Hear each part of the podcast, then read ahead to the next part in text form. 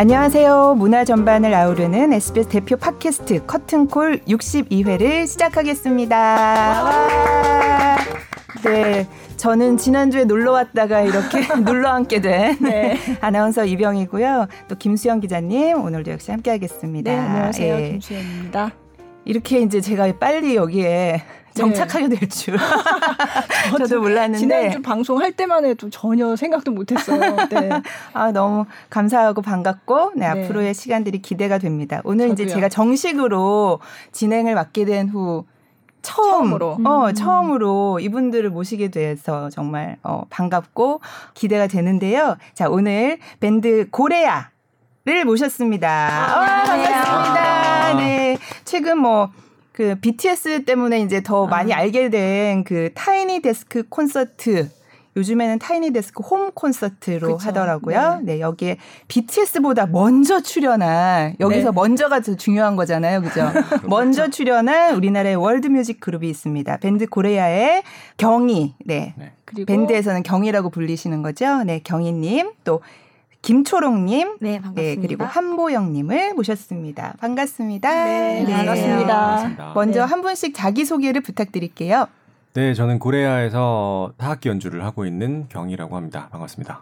네, 네, 저도 고레아에서 타악기 연주하고 있는 김초롱입니다. 네, 저는 고레아의 보컬 한보영입니다. 네, 음. 안녕하세요. 사실 더 계시죠? 아, 네. 네. 저희는 사실 여섯 명의 mem버로 구성된 네. 팀이고요. 어, 오늘 이제 스튜디오가 좁다고 하셔가지고 네. 네 정말 이렇게 핵심 멤버들만 어, 오늘 안 나오신 분들은 조금 네. 섭섭하시겠어요 이거 들으면 안 들을 거예요. 어, 그 대금 연주하는 분 네. 김동근 씨가 아. 또 있고 그다음에 검은고 연주하는 나선진 씨가 음, 있고요. 그다음에 기타를 연주하는 고재현 씨까지 네. 해서 이렇게 총 여섯 명이 같이 음악을 하고 있습니다. 네. 그 사실은 이 보컬 한보영 씨는 제가 이제 영상으로만 뵐 네. 때는 네. 굉장히 카리스마 있고 아. 어, 아 이분 대단하시네 네. 이렇게 생각했는데 했는데? 실제로 뵈니까 되게 대단하시네 했는데 어, 아니 되게 귀여운 동생 같은 느낌. 어, 아, 네. 무대에서는 또 그렇게 또 변신을 하시는구나 하는 생각이 네. 들었어요. 네. 아, 네. 타고났죠. 변신의 기죄. 네, 그럼요. 어. 아까 두 분 다 타악기라고 말씀하셨는데 네. 구체적으로 어떤 어떤 악기인지 좀 말씀해 어, 주시면. 네. 저는 그 한국 타악기들 위주로 다뤄요. 아, 제가 네. 계속 그걸 공부했기 때문에 네. 뭐 한국 타악기라 하면 이제 뭐 장구, 북갱가리지 이런 게 가장 대표적이고 아, 네. 이제 그 외에 이제 그 나머지 악기 여러 가지 소스가 되는 악기들은 오빠가 연주해주고 약간 드럼 셋처럼 오빠가 이제 음. 타악기를 구성해서 연주해주는데 네. 그럴 때 더 소리가 필요한 다른 네. 악세사리 악기들도 조금씩 음. 추가해서 음. 제가 연주하고 있어요. 네. 아니 굉장히 악기가 많더라고요. 제가 네. 한번 연습실에 전에 취재를 하러 갔었는데 예. 곡할 때마다 동원되는 악기들이 굉장히 오. 여러 있더라고요. 예. 그때 한 예전에 세어본 적도 있었던 것 같은데 몇 개까지 한 서른 개 정도. 와. 어, 합하면 작은 뭐 진짜 작은 작은, 작은 짜잘한 악기들이 네, 많거든요. 타 악기는 네, 뭐 쉐이커류도 하나 하나를 다 개수로 치면 네. 너무 많은데 예, 예전에 약간 이렇게 숫자로 막 압도하면은 왠지 많아 보이고 그래서 데뷔 초에 몇 개 악기를 네. 연주하는가 네. 한뭐 56개 정도 합니다. 아, 이렇게 진짜요? 하는데 네. 전혀 중요하지 않은 내용입니다. 뭐. 네. 네. 그걸 다 배우는 거예요? 아니면 타악기 하시는 분들은 어느 정도 웬만한 타악기는 다 이렇게 음. 비슷한 거예요? 하는 방법이? 그렇 다고 말할 수는 없을 것 같고, 그러니까 각자가 이제 어느 정도 배경은 있는 것 같아요. 이제 음. 뭐, 뭐 노래에도 뭐 이 노래 자기의 뭐 성악의 뿌리가 뭐 판소리냐 미녀냐 아니면 뭐 성악 뭐 이렇게 다른 것처럼 네. 저 같은 경우는 이제 브라질 음악을 되게 좋아했었고 어. 브라질에서 사용되는 타악기 국군이 있어요. 네, 네. 그 그런 악기들을 제일 먼저 연습을 했고 그 다음에 이제 뭐 같이 인접국인 아프리카나 뭐나 뭐 쿠바나 뭐 이런 악기들을 조금씩 건드려 보고 뭐 음. 그런 거죠. 그래서 약간 다들 예, 자기의 뿌리들은 있는 것 같아요. 음. 네. 조롱 씨 같은 경우는 이제 한국 전통 악기를 어릴 때부터 연마를 한 연마 네. 네. 갈고 닦아서 네, 수련한 어떤 수련인. 네. 그럼 보영님은 전통 음악 한국 전통 음악을 원래 공부를 하신 거는 아니고. 네, 저는 네. 원래는 실용 음악 그냥 네. 대중 음악 아. 전공을 하고 그 다음에 이제 고래아를 하면서 네. 민요를 배우기 시작했어요. 아~ 네. 아~ 그래도 이제 꽤 한 3년. 네, 3년 정도 됐죠. 음. 꾸준히 공부하고. 네. 득음을 향하여. 네. 네.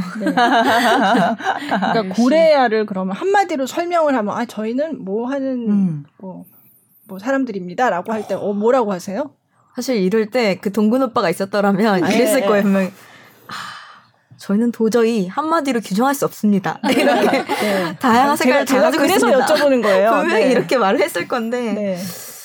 그래도 꼭 아, 소개해 주세요. 그럼 뭐라고 하세요?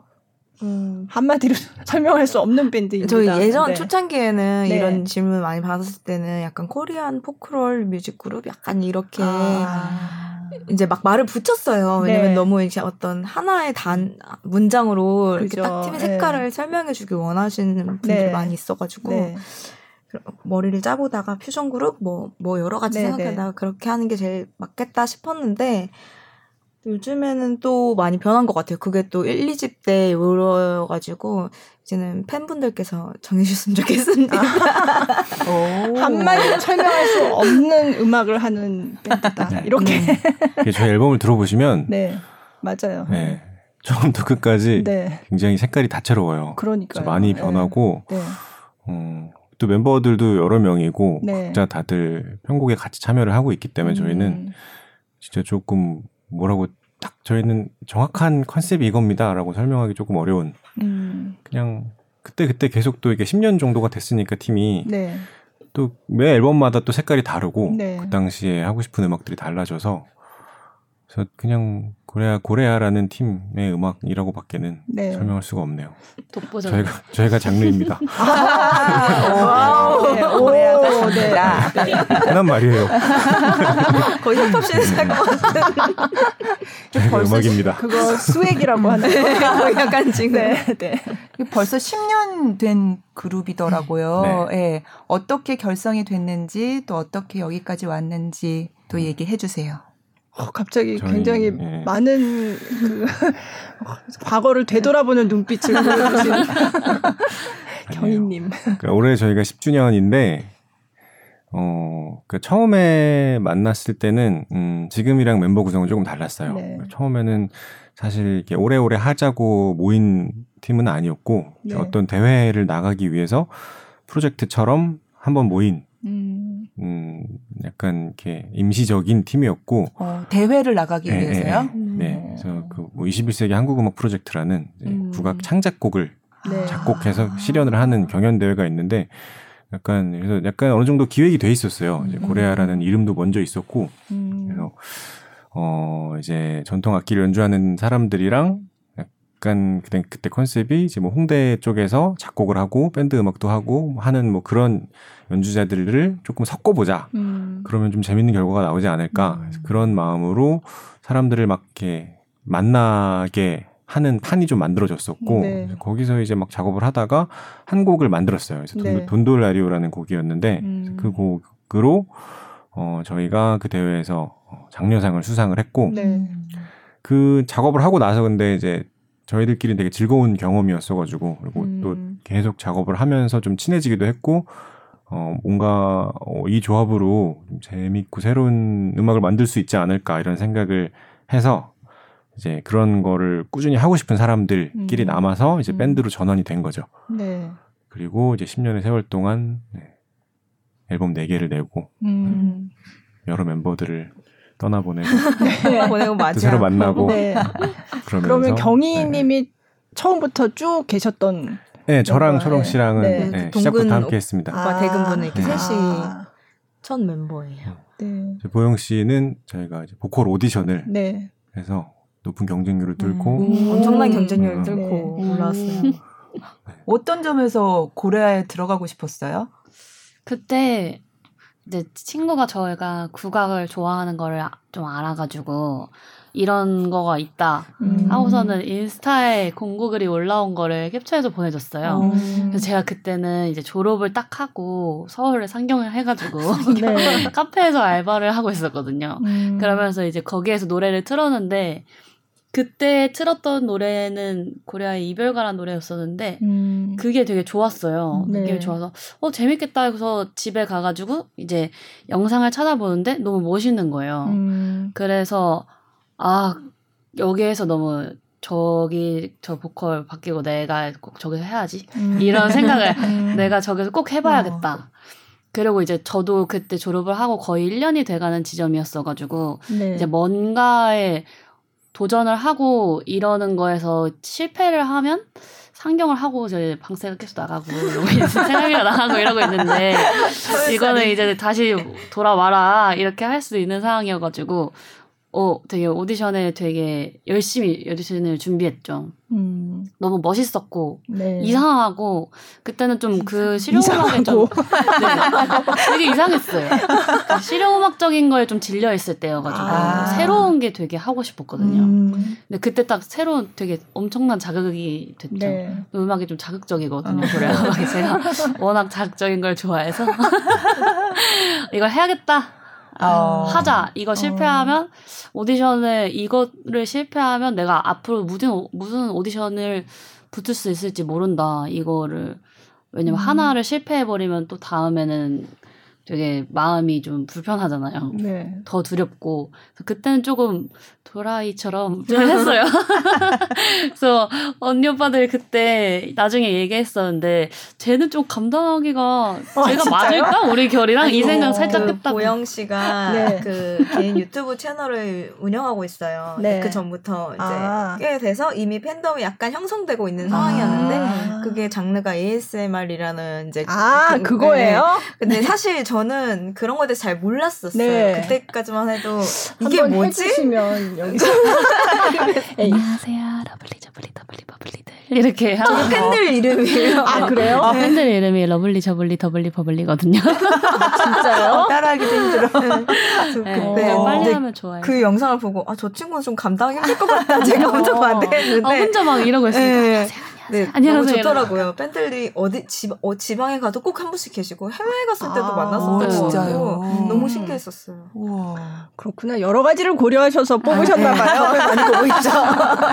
아 근데 네. 요즘 최근에 다시 그 얘기가 막 BTS가 나오고 나서 어. 어, 타이니 데스크 콘서트라는 게 있네. 네. 근데 거기에 한국 팀이 이전에도 출연한 적이 있네 그러니까요. 하고서 이제 어 고레아라는 밴드가 음. 있었어 약간 그런 분위기가 요즘 형성되고 있는 왜냐하면 그 찾아보면 아셨던 분들도 네 많지만 네. 영상을 찾아보면 밑에 바로 나와요 우리 이제 한국 가수들 아. 출연한 것들이 네. 그래서 저도 이제 그 전에 싱싱 밴드 네. 것도 같이 그렇죠. 보면서 어 이런 분들이 네. 계셨구나 네. 너무 신선하다 그래서 아 그렇게 바로 밑에 어, 네. 거예요? 그러니까 연관돼서 나오는 뭔가 그 유튜브의 알고리즘이 있는지 네. 하여간 너무 좋다. 감사합니다. BTS 팬들. 기사도 보면 이제 방탄소년단이 이런 타이니 그쵸. 데스크 콘서트에 나왔다 하면 이제 방 이게 타이니 데스크 콘서트가 뭔데 이런 아. 설명이 들어가잖아요. 그쵸, 그러면 그쵸. 한국인으로서 처음 어, 출연했던 거는 이제 싱싱이었고 음. 그리고 올해 어, BTS가 하기 몇 달 전에 어, 고레아라는 밴드가 또 출연한 적이 있다. 그러니까요. 이 얘기가 기사에 다 어. 나오거든요. 아. 그러니까 이제 사람들이 자연스럽게 알게 되는 음. 거죠. 네. 같이 뭐 이렇게 동문회 같은 거 했으면 좋겠어요. 동호회라도 안 돼. SBS 방송국에서 하이데스크 아, 출연자 어, 특별 아, 콘서트. 아, 네, 싱싱은 네. 지금 해체했으니까 BTS랑 네. 고래랑. 나 콜라보 하나 해. 네. 제가 그래서 그때 이제 싱싱이 나왔다는 거는 이제 몇 년 전이고 그거는 그리고 싱싱 밴드 자체는 이제 다 각자 활동을 하니까 더 이상 이제 같이 활동하는 건 없고 근데 고레아가 출연한다고 했을 때 사실 제가 취재를 해서 8시 뉴스에 이제 리포트가 나갔었어요. 맞아요. 네. 네. 정말 너무 기뻤던 일입니다. 저에게. 아, 네. 저에서 가문의 영광 약간 네. 8시 뉴스 부모님들 다 녹화하셨고요. 네. 아, 네. 어, 그 본방으로 보셨나요? 아, 그럼요. 시청률에 도움이 되는 효도 효도했습니다. 오랜만에. 네, 네. 네.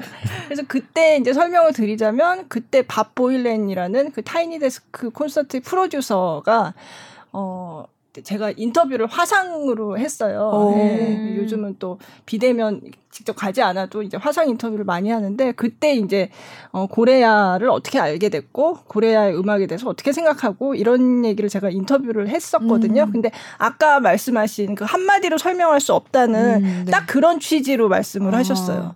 근데 이이 밥보일렌 자이 사람 자체도 원래 뮤지션이었던 사람이고 음. 이제 방송 프로듀서로 일하고 있지만 그래서 자기가 익숙한 록이나 사이키델릭의 그런 요소도 있으면서 음.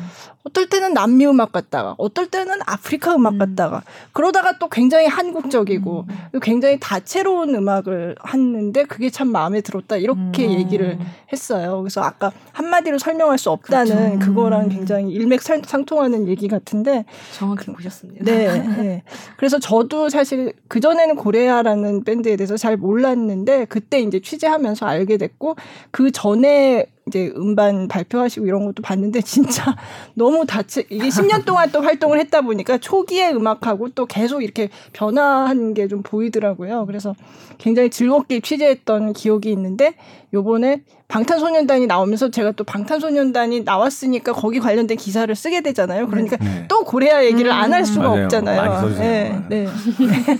인연이다. 네, 이 정도면 인연이야. 네. 그래서 아 팟캐스트도 아, 나오시면 좋겠다. 어. 네. 그래서 초청을. 그래서 네. 대표 오빠가 뭐 물어보지도 않고 바로 어, 오케이 된다. 아, 네, 네. 바로 제가 팟캐스트 오실래요? 그랬더니 뭔지도 더 물어보지도 않고 그냥 오겠다고 하셨는데 오늘 오기 직전에 근데 팟캐스트 이름이 뭐예요? 어떤 프로그램인지도 물어보지도 않고 기자님 한다고 하니까 무조건 아, 오케이, 오케이. 네. 은인 같은 분이십니다. 기자님에 대한 어떤 무한 네. 신뢰. 네. 아니 저도 평소에는 다 알려드려요. 저희는 무슨 무슨 뭐 팟캐스트 보도국이 하는 팟캐스트 중에 공연 예술을 주로 하는 팟캐스트고요. 보통 뭐 1시간 좀 넘게 하고요. 뭐 어쩌고 저쩌고 이렇게 자세하게 이게 설명을 해드리는데 저도 너무 쉽게 허락을 하시니까 그 다음에 잊어버리고 있었어요. 저도 이게, 이게 샘플로 들어보시라고 예전에 어떤 분이 나오셨고 뭐 이런 거 아. 설명을 보통은 해드리거든요. 아. 네. 근데 너무 쉽게 섭외가 돼가지고 오늘 아침에 문자가 온 거예요. 근데 이름이 뭐예요? 아침이었어. 그래서 아 내가 까먹었구나. 그랬어요. 아, 그러면은 그 프로듀서가 알 정도로 이미 해외에서의 많은 활동을, 활동을 하고 계셨군요. 네. 아, 얘기는 저희 보컬이 항상 아, 네. 많은 아, 인터뷰에서 아, 담당하고 있어가지고 네. 미국 공연 담당이거든요. 네. 영어를 얼마나 잘하는지 몰라요. 아, 맞아. 네. Tiny Desk 보신 분들은 아실 텐데, 어, 어 hello 이러면서 이렇게 또 stay safe까지. 그, 그 어. 보신 분들은 앞에 제가 프롬프트 그거 그거 보 읽느라 동공이 계속 이렇게 움직이는 거 보셨을 텐데, 아 뭐 저희가 거의 미국 공연을 한 게 4년 정도가 됐거든요, 아. 벌써. 저도 이제 저 거의 들어오자마자 바로 네. 미국 투어를 한 두세 번 계속 나가고 어. 그렇게 하, 했는데 여러 가지 페스티벌이랑 이제 공연장에서 공연을 했어요. 거기에서 저희가 미국에서 같이 일하는 에이전시 네. 소리라는 에이전시가 있는데 이제 그그 그 에이전시랑 오랫동안 이제 네. 일을 하고 또 그러면서 어 밥보일렌이 뭐 영상에 있는 공연이든 저희의 공연을 좀 음. 받겠죠. 그리고 네. 에전시랑 이제 또 뭐 소통을 하고 이러면서 네. 또 코로나 때문에 홈 콘서트로도 이루어지고 음. 네. 여러 가지가 또 맞아 떨어져 가지고 저희도 새로운 앨범을 이제 준비하고 있었고 음. 그래 가지고 이제 좀 어떻게 말하면 사실 되게 운이 좋은 거기도 하죠. 음. 임피아 타이니 데스크가 되게 큰 컨텐츠니까 전 세계에서 많이 보고 그래서 거기에 이제 저희가 4년 동안 미국 투어를 다닌 게 헛된 게 아니었구나. 네, 네, 네. 결실을 맺은 게 아닌가라는 음. 생각을 음. 합니다. 음. 그, 어, 콘서트 했던 자리는 그 고레아의 네, 뭐. 저희가 밴드 연습실 아. 이자 뭐 소속사 사무실 이자 약간 그런 공간. 고레아 타이니 음. 거기서 공연하신 건 처음이었겠어요? 아, 그렇죠. 그, 거기는 네, 실제로 음. 어 저희 회사에서 책상인 거죠? 네, 회사에 네. 실제로 일을 하는 네. 데스크인 거예요. 어. 네. 아니 한 분은 그냥 그거 삼선 슬리퍼 삼선 슬리퍼 아, 맞아요. 하시고 아니, 그게 좀 화제가 됐죠. 아, 네. 팬 서비스. 아, 커피 믹스가 옆에서 네. 어, 보였고 또 해외분들을 겨냥한 그 티들이 있어요. 네. 멤버들이 음. 각자 맞아 맞아 그 경희 너바나 너바나 네, 맞아요. 네. 너바나 티에서 이렇게 딱 떠오르라고 아, 아, 다, 아, 아 그럼요. 아, 그 의도가 있어서 계획이 치 밀하게. 아, 네. 나중에 비싸게 팔 거예요. 아, 타이니 데스크 콘서트에서 네. 입었던, 입었던, 바로 그 코레아 보컬 한번 입었던 아, 너바나 티다. 이렇게 참선 슬리퍼도. 최근에 목이 좀 늘어났더라고요. 입지 말라니까 나중에 프리미엄 붙는다고. 여름에 열심히 입으려고 이뻐가지고 샀는데 그한번 입었다가 그 다음에 입을 때마다 이제 네. 저희 경희 오빠가 음. 너이 옷 아껴 입어야 된다니까 이거 왜 입었니? 어, 네. 그날 입어야 되는데 네. 아, 내돈 내산인데 그러니까 평소에는 그 아까 말씀드린 밥보일랜 그 프로듀서의 책상을 배경으로 그 워싱턴 그 미 공영 라디오 방송국 네. 건물 안에서 열리는 음. 콘서트인데 요즘은 이제 코로나 때문에 각자 뮤지션들이 자기가 있는 공간에서 음. 찍어서 그거를 지금 올리는 거거든요. 예. 그래서 홈 콘서트라고 음. 하고 있고. 근데 각자, 분위기가 어. 되게 좋았어요. 맞아요. 예. 어. 그때 곡은 보통 타이니 데스크 콘서트가 뭐 한 세 곡 정도 다른 뮤지션들도 보면 그래서 한 15분 안팎으로 끝나게 보통 그렇게 하는데 프로그램은 어떻게 짜신 거예요? 그러면? 어 우선 거기에 그 좀 어쿠스틱하게 많이 해야 해가지고 아, 네. 어쿠스틱 저희가 이번 앨범에서 다 일렉 기타를 썼거든요. 네. 전자 기타를 썼는데 음. 어쿠스틱 기타로 편곡을 해야 하고 거기에서 아. 어울리는 걸 또 해야 하고 음. 또 그러면서 분위기가 좀 다른 거를 했, 음. 세 곡을 하는 할 때 분위기가 다른 걸 했으면 좋겠다라고 음. 생각을 해서 그게 좀 예쁘게 잘 나올 만한 걸로 아. 상의를 하고서는 결정을 했죠. 네. 네. 그래서 처음에 딱 시작할 때 벌써 그 한국 전통악기 소리가 이렇게 들리니까 아, 굉장히 예, 그걸 또 노렸죠. 예, 굉장히 색다르고 좋더라고요. 그 예. 검은 화면에서 NPR 타이니 그쵸, 데스크 이게 예. 이렇게 딱 올라오면서 뜨는데 막그 전통 네, 그 저희끼리 막 예. 음. 그때 딱 장구가 땅땅 어, 아, 어, 멋있잖아. 어, 그래서 그게 되게 좋았어요. 예. 딱 화면을 봤을 때도 이제 바닥에 놓고 검은고 네, 연주하고 막 이런 화면들이 나오니까 음. 평소에 보지 못했던 장면이잖아요. 그 음. 그 타이니 데스크 콘서트에서 네. 그래서 어, 굉장히 좋았어요. 네. 저희도 너무 재밌었어요. 그거 네. 영상 찍을 때. 네. 감사합니다. 그럼 그것 때문에 따로 편곡을 하신 거예요? 어, 조금 했죠. 네. 아. 그 아무래도 그냥 라이브 공연을 할 때는 훨씬 더 크게 하거든요. 네. 소리를 훨씬 네, 크게 그쵸. 하고 네. 큰 소리에서만 낼 수 있는 여러 효과들을 하는데 타니 데스크를 본 팬들이라면 되게 중요하게 생각하는 부분 중에 하나인데 맞아요. 소리의 어떤 현장감과 네. 옆에서 이렇게 딱 들려주는 것 네. 같은 그런 느낌이 되게 좋아요. 그래서 음. 리버브도 정말 최소화하고 음. 그랬을 때 효과적인 곡들이 뭘까를 하면서 거기 중간 중간에 있는 솔로 같은 것들을 좀 네. 많이 바꿨어요. 아. 특히 그, 그 타니 데스크 콘서트에서는 이제 초롱 씨가 그 마지막 곡 잘 자라에서 철연금이라는 또 이제 한국 전통 악기를 연주했는데 음. 앨범 버전에는 이제 그게 기타 네. 솔로예요, 그냥. 아. 네, 그거를 이제 한국의 멋을 네. 보여준다. 음. 국제 무대 네, 씨가 이제 한참 철연금 네. 연습을 하고 있거든요. 아. 데뷔를 타이니 데스크로 했어요. 아 그런 거예요? 거의 어, 네. 다 계획된 전략적인. 아, 네.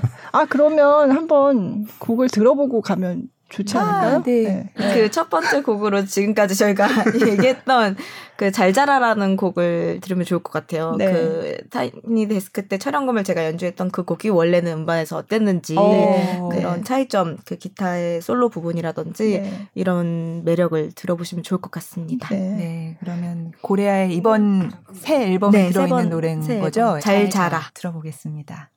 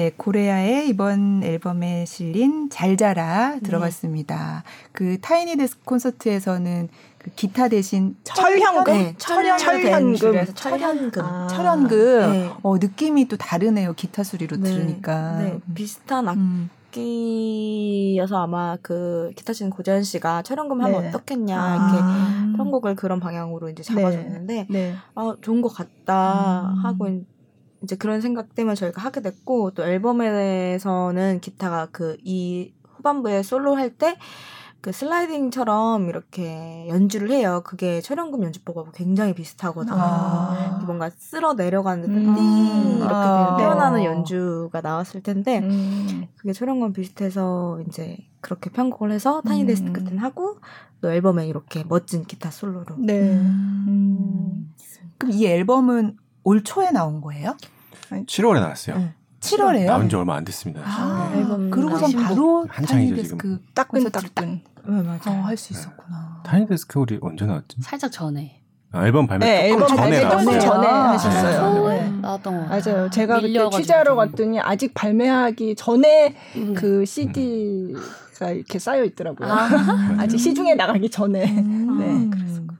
5월달에 찍었나? 네, 찍은 건 찍은 건 사실 5월이었어요. 그래서 네. 되게 처음에 어, 섭외 연락을 받고 음. 좀 급하다. 빨리 보내달라. 그래서 아. 되게 빨리빨리 준비해서 5월 달에 보냈는데 계속 편성이 안 되는 거예요. 어. 저희는 멤버 멤버 중에 한, 네. 한 명이 약간 네. 타니 데스크에 큰 기대를 걸었던 멤버가 있거든요. 네.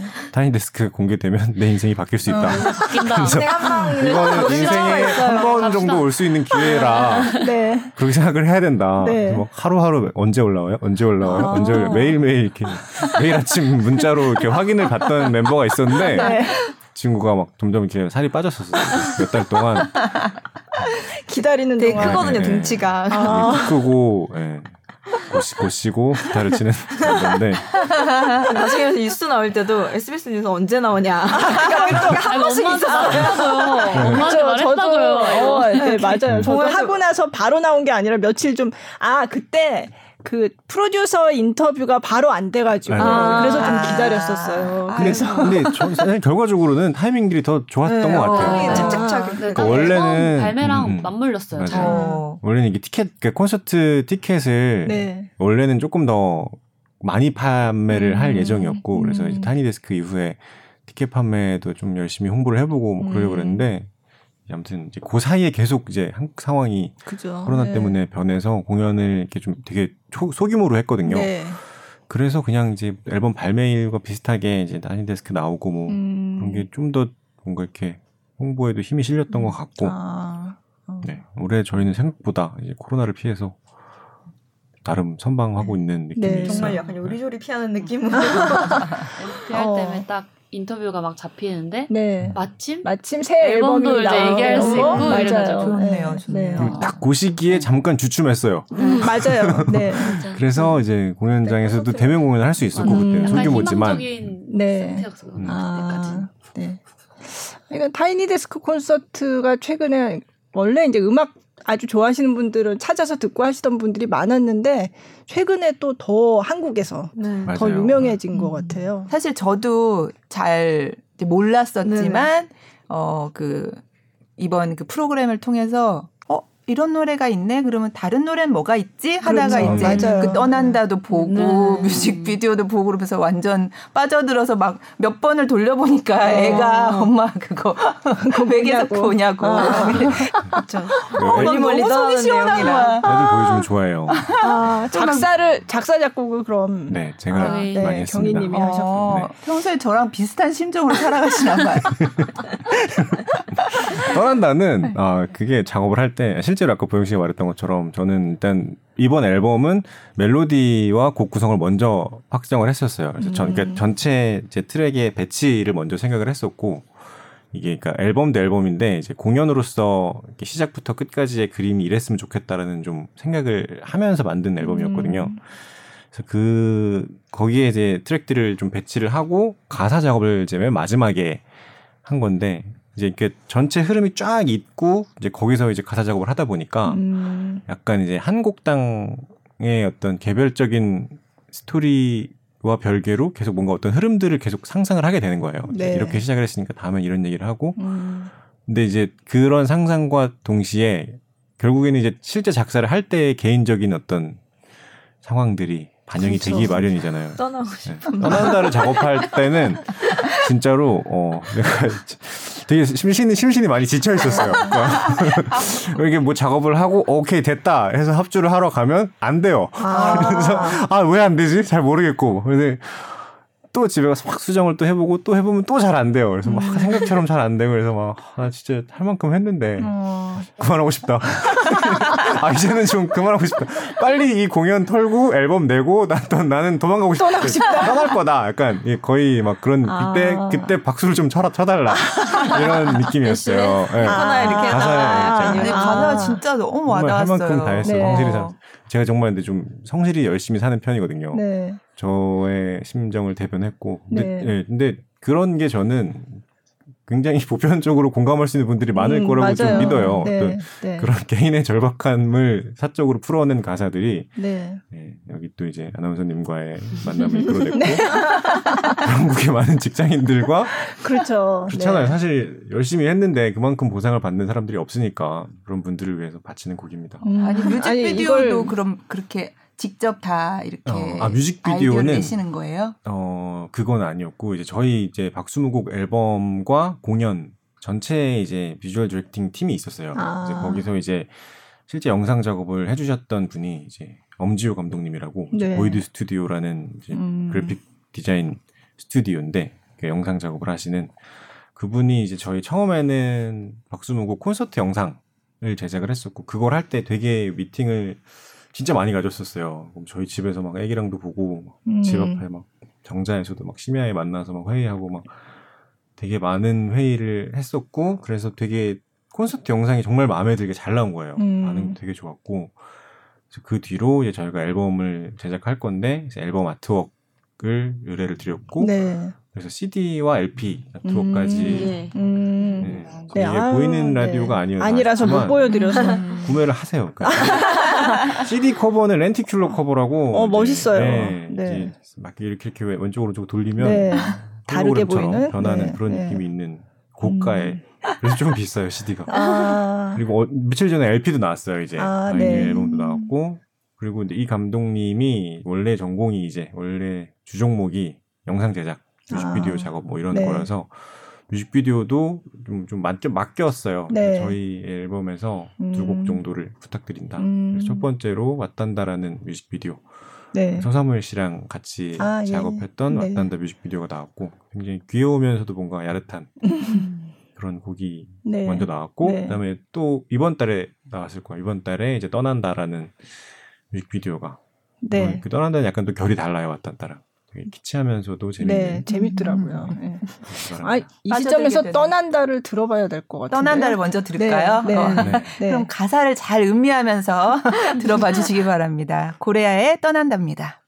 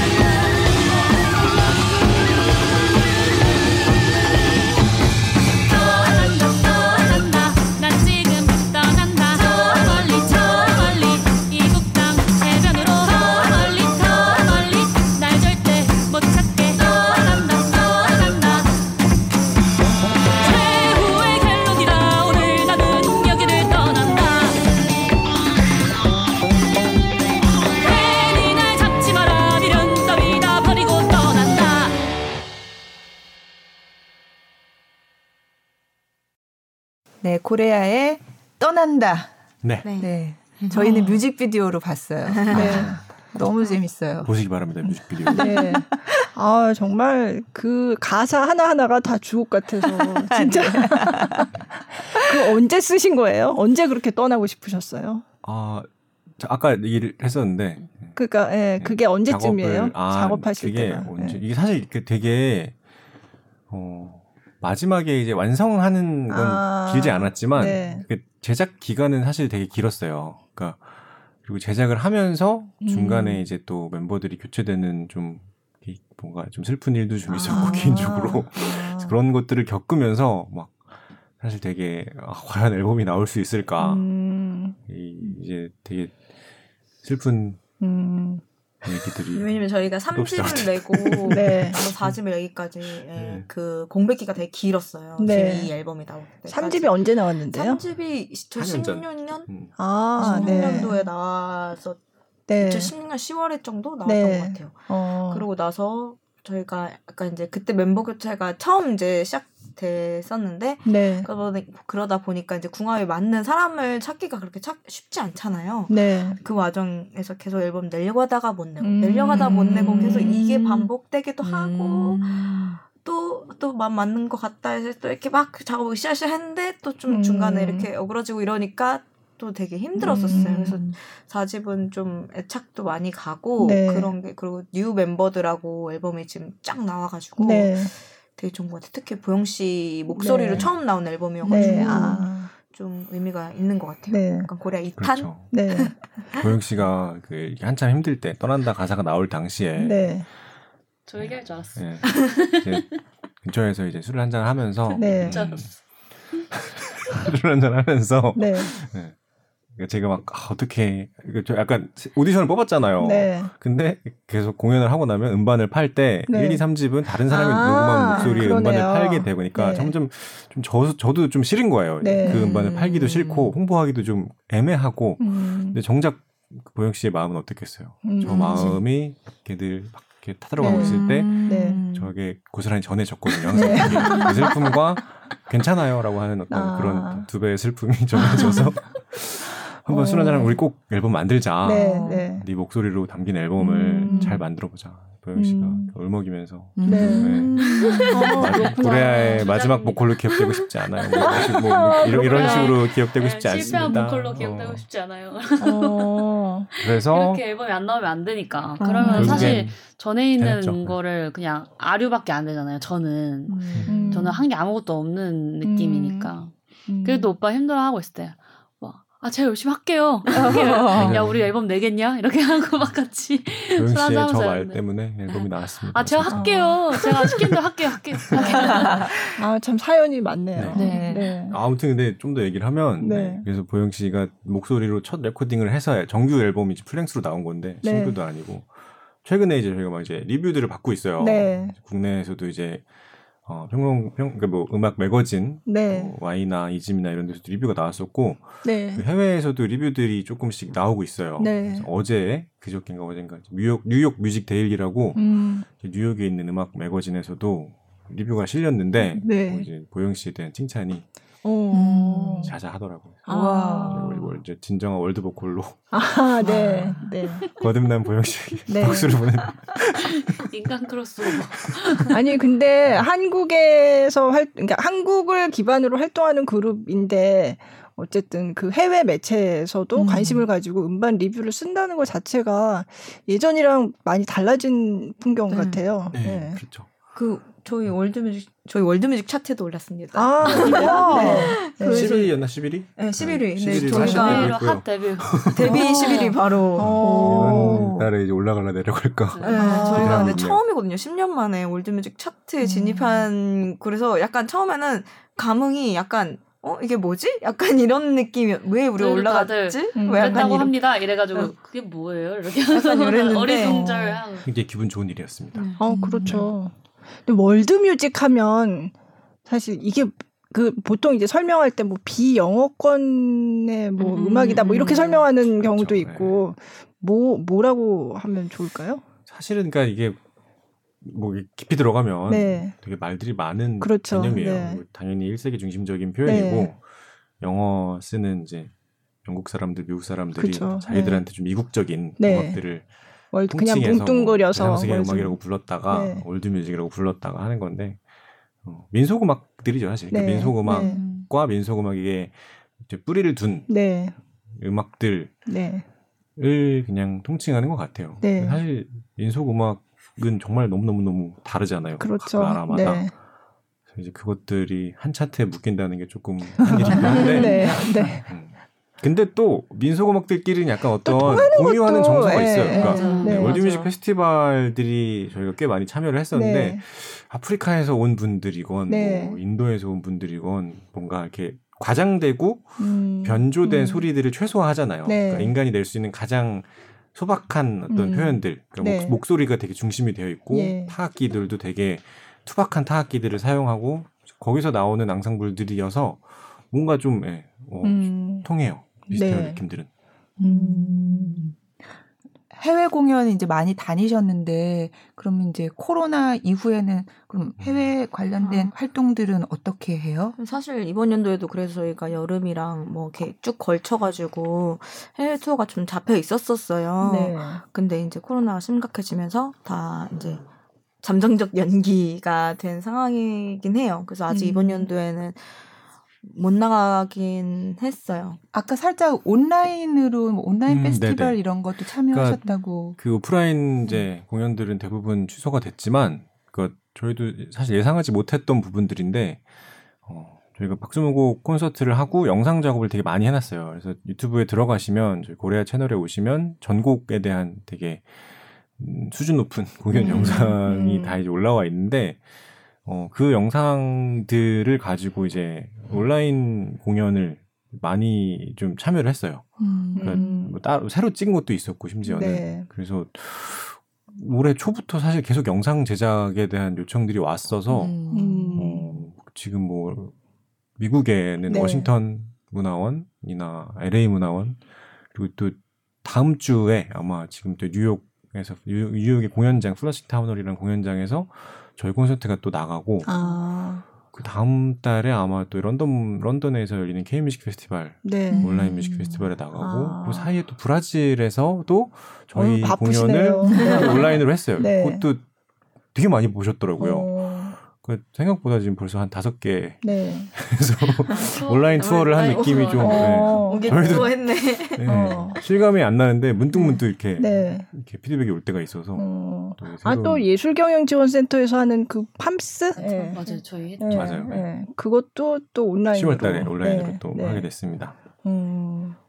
요즘엔 계속 온라인 공연으로 하고 한국에서도 근데 이제 공연할 때 아무래도 관객을 대면하기가 어렵다 보니까 라이브 생중계 온라인으로 네, 객석은 비운 예, 채로 예, 예, 객석 없, 예, 관객 없이 예. 관객들은 다 집에서 보는 걸로 네네네 네, 네. 그래서 랜선 박수를 이렇게 짝짝짝짝 해주신다거나 어. 그런 아, 이모티콘으로 네, 이모티콘으로 아 예전에 한번 근데 재밌는 경험이 있었던 게 그 자동차 안에서 공연을 보신 적이 아. 있어요. 음, 드라이브 스루 공연 아, 그런 것도 해보셨어요? 네. 어. 그를 주최해 주셔가지고 했는데 정말 재밌었어요. 저희 어. 그날 그러니까 비도 오고 이래가지고 아, 약간 네. 락페 온 것 같은 어. 기분이 드는 거예요. 그래서 그 그러니까 야외에서 하셨는데 네네 야외에서 비 맞으면서 하신 거예요? 아, 근데 비가 엄청 막 많이 오진 않고 아. 어느 정도 할 만큼은 된다. 음. 천막을 다 쳐주셔가지고 아, 네. 네. 했는데 그 박수를 이제 클락션이랑 그다음에 그 라이트로 네. 이렇게 해주시고 재밌다, 막 재밌다. 핸드폰에 이렇게 전광판 띄워가지고 유리에 이렇게 막 비춰서 아~ 보여주시고 막 해서 아, 또 관객이 확실히 차 아니더라도 있으니까 음, 좋긴 좋더라고요. 네. 그래서 되게 재밌는 경험도 있었어요. 음, 어, 별별 어떤 새로운 어떤 시도들이 네. 많이 생겨나고 있어요. 돌아가더라고요. 네. 아, 참, 박수무곡은 왜 박수무곡이에요?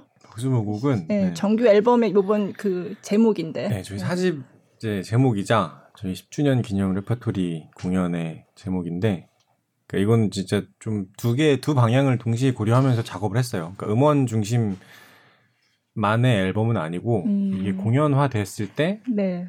조금 음, 그동안 하고 싶었던 공연의 완성도를 좀 높여보자라는 마음을 같이 작업을 했던 작품이거든요. 그래서 기본적인 테마는 저희 공연을 보면서 사람들이 박수를 좀 많이 쳤으면 좋겠다. 음. 이게 음악적인 박수였으면 좋겠다. 음. 이거였어요. 그리고 또 하나 나아가서는 박수를 치면서 신났으면 좋겠다. 그래서 음. 춤도 출 수 있는 곡들이 많았으면 좋겠다.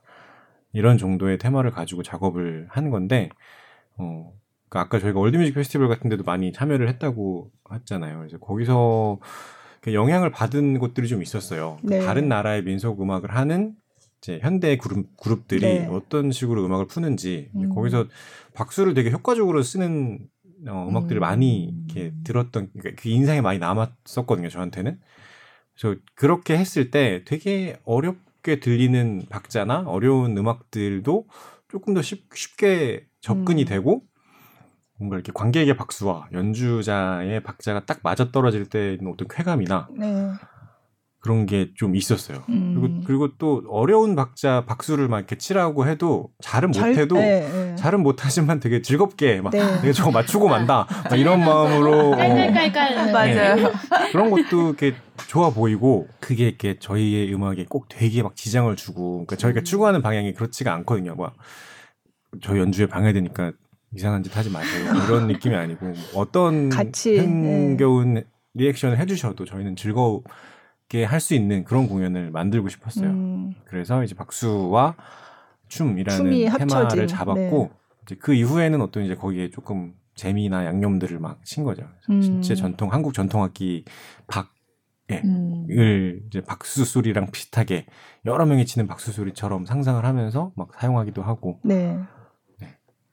곡 같은 경우는 이제 노래곡을 상상을 하겠지만 저희는 이렇게 곡, 곡할 때 곡하다 곡을 써가지고 아~ 마 지막 노래가 슬프거든요. 네. 아. 슬픈 노래니까 곡소리다. 네. 직관적으로. 아. 네. 그렇게 했습니다. 아, 그렇구나. 아, 되게 진지하게 얘기하시는데 옆에서 왜 이렇게 웃어요? 웃겨가지고 그냥 이게 곡소리라 이게 이 저희 오빠가 이번 작업을 쭉 하면서 나름 이렇게 컨셉을 잡는 걸 좋아해요. 네. 늘 컨셉이 먼저. 네, 컨셉이어서 먼저다 보니까 가, 가사도 쓰고 이렇게. 작사 작곡을 주로 경희님이 하세요? 네, 작사는 꾸준히 했었는데 네. 작곡을 사실 이제 전곡을 했던 건 이번 작업이 처음이었어요. 음. 네. 저는 그전엔 조금 조금 조금씩 하다가. 네. 음. 본인 저한테도 되게 큰 도전이 되는 네. 그래서 아마 힘들었을 사집은. 거예요. 다 음. 해야 되니까. 음. 네. 저희는 닥달했죠. 그래서, 아, 그래서 떠나고 싶으셨나요? 네, 맞아요. 네. 저희 때문에 떠나고 싶어. 근데 국악을 하신 거 아니죠? 네네. 네. 음. 그렇다고 음악을 전공하신 적은 없 죠? 네, 그렇습니다. 저희의 자랑이에요. 가장 가방끈이 긴 사람. 아, 서울대 사회학과. 네. 네. 거기 출신들이 맞아요. 네. 네. 그럼 왜 그래요? 아, 음악 하고 싶어 싶어서 그 과를 갔다는 거예요. 아 진짜요? 네. 정말요? 저 깜짝 놀랐어요. 아, 농담 아니고 진짜요? 진짜로. 아니 근데 가사를 잘 쓰고 싶어서. 아. 어, 그러니까 왜냐면 그 당시 저는 어, 힙합을 하던 사람이었거든요. 힙합, 네. 힙합 키즈로 이제 90년대를 아, 살았었고, 네.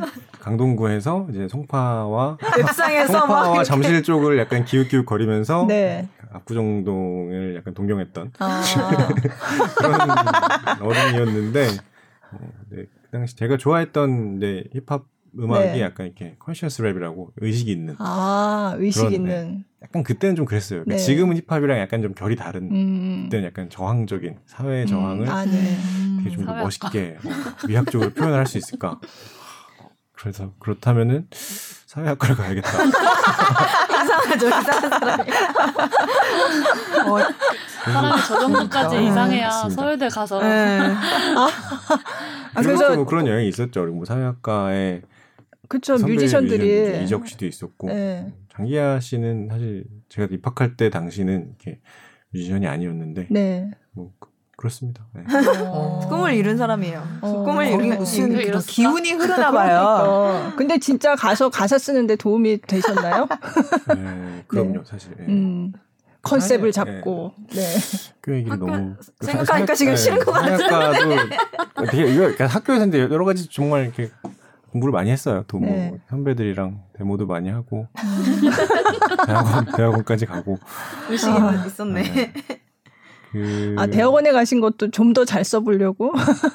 그거는 아, 그, 그건 아니 에요. 그건 왜 그랬을까? 공부, 공부를 잘했던 것 같아요, 제가. 잘하게 생겼어요. 어. 너무나 공부 잘하게 생겼잖아요. 안경 쓰고 어, 그런 거예요. 완전 저랑 다르죠.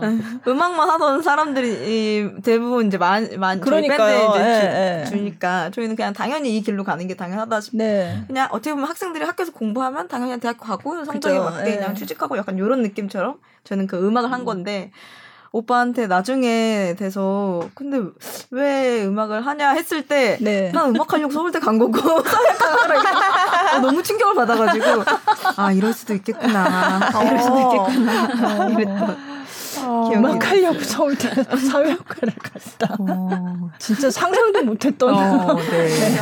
멀쩡하면 안 돼. 네, 멀쩡하면 안 된다고 하시는 거에서 갑자기 이건 디스. 아니야, 아니야. 네. 아, 이런 게 저희 음악하는 사람들께 되게 좋은 거예요. 어, 네, 네. 네. 멀쩡하면 그런 사람들 별로 안 좋아하더라고요. 제정신인 것 같으면 음, 이제 재미없나 어, 보다. 재미없다. 네. 그러니까 떠난다 뮤비 같은 거 보면 재밌잖아요. 어, 가사도. 어, 그건 뮤직비디오도 아주 정말. 근데 되게 재밌는 게 사회학과에 처음 입학하면 네. 1학년 학생들한테 네. 보여주는 게 있어요. 졸업생들 직업 통계. 네. 거기서 이제 가장 높은 퍼센트가 행방불명이거든요. 사회학과는. 회사원 뭐 이런 게 아니에요. 사회학과는. 이상하잖아요. 그래서 그걸 듣고 일어날 때, 아, 제대로 왔다. 아, 좋아했었어요. 아니 스무 살짜리가 어떻게 그런 생각을 하냐고요. 웃겨가지고 어. 저는 경희 오빠가 얘기할 때마다 그걸 반쯤 웃고 있거든요. 네. 오빠가 그냥 말하는 게 너무 웃긴 거예요. 그래서 아까 저, 네, 저희도 웃고 있었던 거예요. 계속 오빠 무슨 말만 하면 그냥 웃겨요. 이상해서. 아, 그냥 웃겨. 아니 그게 진지하게 말씀하시는데 옆에서 너무 지금부터 이제 웃기실 거예요. 무슨 말을 해도. 다 컨셉 잡고 말하는 거여가지고. 아. 오늘은 무슨 컨셉으로 오셨나요? 그럼? 진솔한 자기 얘기. 근데 왜 국악이 좋으셨어요? 아 저는 그 국악이 좋았던 건 아니고요. 어, 이 스토리를 자세히 알고 싶으신 분들은 어, 네이버에 본인이랑 갑자기 공진단 그들의 이력서라는 이렇게 이력 인터뷰가 있어요. 그거를 아, 네. 보시면 네. 자세히 써 있는데 네. 하여튼 원래 힙합 음악을 아까 좋아했다고 네, 했잖아요. 그래서 네. 가사를 쓰기 위해서는 이제 학교에 들어갔고 음악을 잘 만들기 위해서는 이제 저, 그러니까 그 당시 이제 90년대 힙합은 역시나 지금이랑 달리 샘플링 기반이었어요. 음. 그러니까 미디를 하지 않고, 어, 샘플링을 잘하기 위해서는 음악을 정말 폭넓고 깊이 파고들게 음. digging이라고 하는데 그 사람들은 이제 많이 막 파, 파, 파야 돼요. 예. 네. 땅 파듯이 파야 돼요. 근데 그걸 계속 파고 파고 파고 파다 보면 뭐 흔히는 이제 뭐 이제 70년대, 60년대 펑크로 시작을 해서 재즈 음. 레코드로 가서 이제 더 가면 아프리카 블루스로 가서 그다음에 아프리카의 어떤 정말 원초적인 아. 어떤 뭐 예, 성가, 송가들, 뭐 네, 네. 흑인 영가들 뭐 이런 음. 쪽으로 가다가 진짜 어떤 원, 원, 그런 어떤 저는 뭐랄까 토속적인 어떤 질감을 샘플링한 음악들에 되게 매력을 많이 느꼈던 것 같아요. 음. 그래서 근데 또 이제 음악을 잘하려면 남이 했던 걸 하면 안 되잖아요. 네. 그래서 이제 아 아프리카는 많이 써먹었다 사람들이. 네. 네. 그래서 이제 브라질도 한번 파보고 네. 브라질도 파다가 브라질도 많이 써먹었어요. 그래서 그렇다면은 뭐 인도도 가봤다가 네. 뭐 여기저기 이제 다른 좀 희귀한 소스를 좀 찾는. 음. 그때는 뭐 뭐랄까요, 그러니까 꼭 음악적인 뭔가 신념보다도 네. 그러니까 누가 남이 안 한 특별한 음. 특이한 거 없나를 찾으면서 민속 음악들을 막 되게 좀 폭넓게 들었던 시기가 있었고 근데 그 마지막이 국악이었어요 저는 그러니까 어. 사실 국악은 되게 특이한 소스라고 생각을 안 했던 것 같아요 그때는 음. 다른 음악들을 막 먼저 찾아 듣다가 나중에 이제 그때 저희 팀이 만들어질 때 제안을 받고 그때 국악기들을 처음 접하고 같이 음. 합주를 했는데 음. 근데 어 그러니까 제가 되게 좋아했던 그러니까 아까도 얘기했잖아요. 그 민속음악끼리는 어떤 통하는 정서라는 게 있다고. 네. 제가 되게 매력을 느꼈던 다른 지역의 민속음악적인 질감들, 표현들이 한국 전통악기에도 충분히 음. 있구나라는 걸 네. 느끼면서 아 여기서 내가 하고 싶은 걸 많이 할 수 있겠다 이런 생각을 했었어요. 음. 늘 사실 생각하는 건 늘 비슷했어요. 지금 한국 이 앨범을 발매하는 시점에서의 대한민국에서 이 음반이 의미가 있나? 사람들이 좋아할까? 이 음. 메시지는 음. 지금 시대랑 잘 맞는가? 네. 이런 생각만 하고 작업을 하거든요. 음. 근데 이제 생각만큼의 어떤 반응은 잘 없었고 오히려 해외에서 어 색깔 있는데 이색적인데 아, 네. 이런 반응을 좀 얻었던 거고 음. 근데 그러면서 드는 생각은 이제 이게 되게 정말 지금은 글로벌한 시대잖아요. 유튜브로 다 한국에서 만들어진 걸 바로 그렇죠. 바로 미국에서 보고 네. 다 보니까 서로 서로 그래서 되게 뭐 한국만의 완전히 다른 무엇 뭐 미국인만의 우리가 생전 처음 듣도 보도 못한 무엇 그런 거는 좀 아닌 것 같아요 이 시대는. 네. 그러니까 진짜 서로 영향을 빠르게 주고 받으면서 만들어지고 있는 어떤 거대한 어떤 흐름들이 있는 것 같아서 음.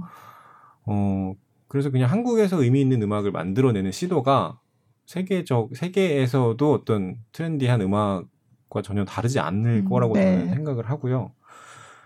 실제로 그렇게 저희 음악을 좋아해 주시는 해외 분들도 그렇게 생각을 해 주신다고 생각합니다. 음. 뭐 그래서 워크샵 뭐 이런 거는 사실 이것도 저희가 뭐 교육과 이제 국악을 전파하겠다는 뜻이 있어서 이게 했다기보다도 어, 가끔 저희가 이제 대학교에 초청을 받을 때가 있어요. 아. 미국에 있는 대학교나 이런 데서 이제 뭐 되게 부러운 것들 중에 하나인데, 그러니까 해외에 있는 훌륭한 음악인들을 초청해서 자기네 음악 대학, 어, 네. 음악 대학교 학생들한테 음. 선보여주는 그런 음. 프로그램 운영을 하거든요. 네. 거기서 저희 음악을 선보여주고 음. 근데 음악을 하는 학생들이니까 아. 궁금한 게 많을 수 있잖아요. 어. 네. 그런 분들을 위해서 약간 이제 뭐 어떤 클래스처럼 아. 특강처럼 이제 강의실에서 한국 음악에 대한 간단한 음. 소개, 악기에 대한 소개, 연주법에 음. 대한 소개 뭐 그런 것들을 가끔 네. 할 때가 있습니다. 네. 아. 그러니까 요즘 사실 그 국악을 하신 분들이 포함돼 있거나 그런 그룹에 대해서 그냥 음. 퓨전 국악 밴드 이런 말로 사실 뭉뚱그려서 얘기를 하는데 저는 참 기사를 쓸 때마다 굉장히 고민이 돼요. 음. 이걸 이렇게 한마디로 그냥 음. 퓨전 국악 이렇게 하는 게 과연 음. 맞는지. 어, 물론 한국 전통 악기가 나오고 그런 예전 한국 전통 음악에서 쓰던 어떤 기법을 사용하기도 음. 하고 그렇지만 이걸 그렇다고 그냥 국악 이라는 그 안에다가 그렇게 카테고리를 딱 만들어버리는 게 과연 맞는가 음. 이런 생각이 들어서 근데 어떨 때는 결국은 또 쓰게 돼요. 왜냐하면 그러면 사람들이 아 이게 뭐구나 하고 알거든요. 빨리 이해를 하거든요. 근데 참 이 아까 한마디로 설명할 수 네. 없는 거라고 하셨는데 음, 여러 가지 측면이 있는데 진짜 퓨전 국악이라고 해도 똑같은 퓨전 국악으로 표현되는 그 음악들 사, 이에서도 엄청나게 많은 스펙트럼이 있고 그런데 사실 저는 이 국악과 관련된 기사를 쓸 때마다 굉장히 이런 표현 하나하나가 좀 고민이 돼요. 음, 네. 사실 저 같은 네. 경우에는 지금 오늘 출연한 다른 멤버들 은 이제 각자 공부한 게 다르고 네. 저는 이제 국악을 공부를 오랫동안 네. 했으니까 국악 중학교, 국악 고등학교, 국악을 음. 아, 전공을 네. 하는 대학교, 네. 대학원까지 계속 국악밖에 안 했어요. 네. 그러다 보니까 이제 제 친구들도 다이 같은 음악을 하는 친구들인데 네.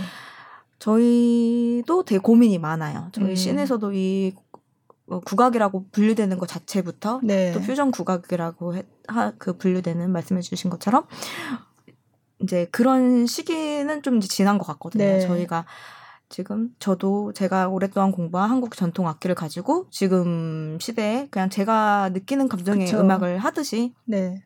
지금은 그런 시대들이거든요. 네. 젊은 친구들이 그 학교에 있는 친구들도 다 자기 악기 가지고 내가 무슨 음악 하고 싶냐 이걸 고민하고 있는 시대인데 이 퓨전 국악이라는 단어가 물론 이제 소개를 할 때 편하긴 하지만 네. 그것 때문에 약간 발목을 잡히는 느낌도 네. 약간 들기도 하고 네. 또 그러면서도 저희 스스로도 아 근데 또 딱히 어떻게 설명할 방법이 또 없으니까 또 네.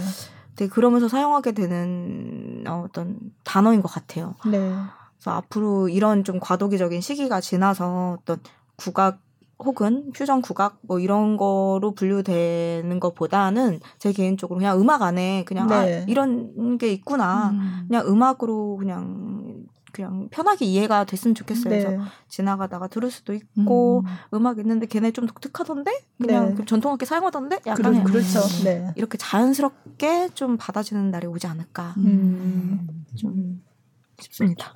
맞아요. 옛날에 서태지와 아이들도 맞아요, 아, 맞아요. 그거 태평소 태평소에는 네. 막 쓰고 그랬어요. 네. 그때 엄청 그 저희 음악사 공부하면서도 그런 게 있어요. 네. 아, 네. 너무 옛날 네. 가수 꺼내서 네, 아, 맞아요, 맞아요, 맞아요. 네. 그 대중음악 신에서 국악기를 가졌다 쓴 네. 그걸 얼마 나 성행을 시키는 만큼 서태지도 나오고 서태지 나오죠. 흥과 기가 막히게 이런 것도 나와요. 아, 예, 예.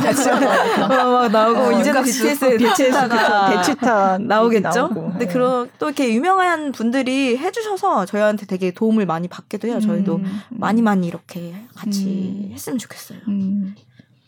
지금 그렇게 네. 만들어가는 네, 네. 음, 고래야인 네. 것 같아요. 네. 그 저는 이게 결과적으로 그 팀이 쓰는 악기가 아니라 그 팀이 하는 음악 맞아요. 칼라로 분류가 되는 게 맞는 것 같아요. 음. 뭐 분류를 하지 마세요라고 말하는 것도 좀 별론 것 같고 네. 분류를 하는 사람들은 하겠죠. 근데 네. 뭐 그 서태지가 태평소를 썼다고 해서 서태지를 국악, 퓨전 국악인이라고 그렇죠. 안 하잖아요. 저도 지금 그 생각하고 있었어요.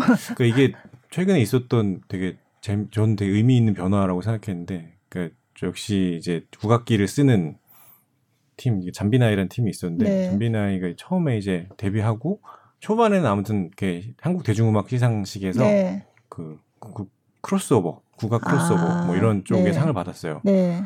근데 최근에 3집을 내고 또 상을 받았는데 네. 그건 아예 크로스오버 후보, 후보에도 음, 없었고 그냥 음. 최우수 록 음반이었어요. 아, 네. 그러니까 크로스오버를 분류를 안 했어요. 아예 이거는. 아, 네. 네. 왜냐면 얘는 그냥 록을 네. 록을 네. 하는 밴드다. 네. 악기는 그걸 쓸지언정. 그렇죠. 네. 그래서 음, 저희는 그냥 사실 저희가 국악기를 쓰지만 음. 그냥 팝이나 네. 팝 포크 락 뭐 이런 네. 장르의 음악을 음. 하는 자, 이제 벌써 시간이 너무 많이 흘러서 네. 마무리를 아, 해야 될 것 같은데. 얘기해도 될 것 같은데. 또 불러주세요. 네. 많이, 앞으로의 많이. 계획은 어떤가요? 저희가 앨범이 7월 달에 나오고 LP도 이제 이번 주에 나오고 그래서 지난주에 나왔구나. 그래서 사실 아직 한창 앨범 활동을 할 시기이긴 해요. 그래서 이런저런 뭐 온라인 뭐 촬영도 많이 있고요. 그래서 그런 것들을 소화하면서 또 12월에 저희가 신작 공연을 그 와중에 준비를 하고 있습니다. 아, 네. 계속 계속 성실한 네. 뭐 열심히 사는 그럼 새 곡이요? 때문에. 네네. 아, 그럼 또 떠나고 싶고 그렇게 되는 거 아닐까요? 준비하다가 네, 그래서 그 곡은 제가 작곡을 많이 안 하고 다른 이제 팀 내 기타리스트가 아, 음악 감독 네. 역할을 하기로 해서 네. 지금 작업을 하고 있고요. 네. 판타지아 1950이라는 작품이에요. 어. 90 1950년대 약간 네. 현실 도피풍의 음악들이 많이 있거든요. 떠나셨군요 이미. 아, 그렇죠 맞아요. 네. 그게 사실 50년대 이제 그런 음악들이었어요. 그러니까 전후에 너무 살기가 힘든데 음. 어디론가 떠나고 싶지만 네. 실제로 떠날 수는 없으니까 네. 이제 음악이 해줬던 역할이 아, 이제 예. 굉장히 이국적인 음악들을 막 연주하면서 막 인도의 향불이랄지 음. 아리조나 카우보이랄지 맞아요, 맞아요. 그러면서 사람들이 와 여기는 뭐 어떤 곳일까 네. 한 번쯤 가보고 싶다 이러면서 약간 일상의 이제 고난 고, 고생을 조금 음. 잊었던 그런 노래들인데 음. 그런 음악들을 저희가 쫙 모아서 아, 네. 해석하는 공연을 아. 준비하고 있습니다. 어, 되게 재밌을 것 같아요. 공연일 거예요. 네. 네. 꼭 기대해 주시고 네. 아미 팬들이 저희 타이니 데스크 영상을 한 번씩만 클릭해 주셨으면 아, 네. 방탄소년단 네. 네. 뮤직비디오 떠난다 뮤직비디오 한 번씩만 네. 클릭해 주셨으면 네. 부탁드립니다. 좋겠습니다. 방탄소년단을 사랑합니다. 오늘 마지막 곡은 뭐예요? 마지막 곡은 저희 포부를 담은 노래인데요. 큰일. 빅빙. 어, 큰일. 이것도 이 앨범에 들어있는 거예요? 이것 어쩌면 좋아. 어, 네. 하지만 뿌려면은 나는 이대로 무럭무럭 자라서 큰일을 해내는 큰 사람이 될 거야. 아. 이렇게 쑥쑥 자라서. 초등학교 때 교가가 갑자기 생각. 약간 뭐 자라서. 아 맞아요 맞아요. 그게 약간 시즌 노래 같은 느낌도 나고. 네 저의 포부를 담은 노래입니다. 아, 네. 한창 큰 나이잖아요. 네. 2, 3, 40대. 알겠습니다. 고래야. 네. 앞으로도 바닷속을 자유롭게 네. 다양한 음악을 하시면서 네, 헤엄치시기를. 자 오늘 팟캐스트 커튼콜 밴드 고레아와 함께했습니다. 어, 리더 경희 씨 또 보컬의 한보영 씨, 또 타악기 김초롱 씨와 함께했고요. 앞으로도 고레아의 활동 많이 기대하겠습니다. 네, 저도 함께해 주신 김수영 기자님도 감사드리고요. 네, 감사합니다. 네, 고맙습니다. 감사합니다.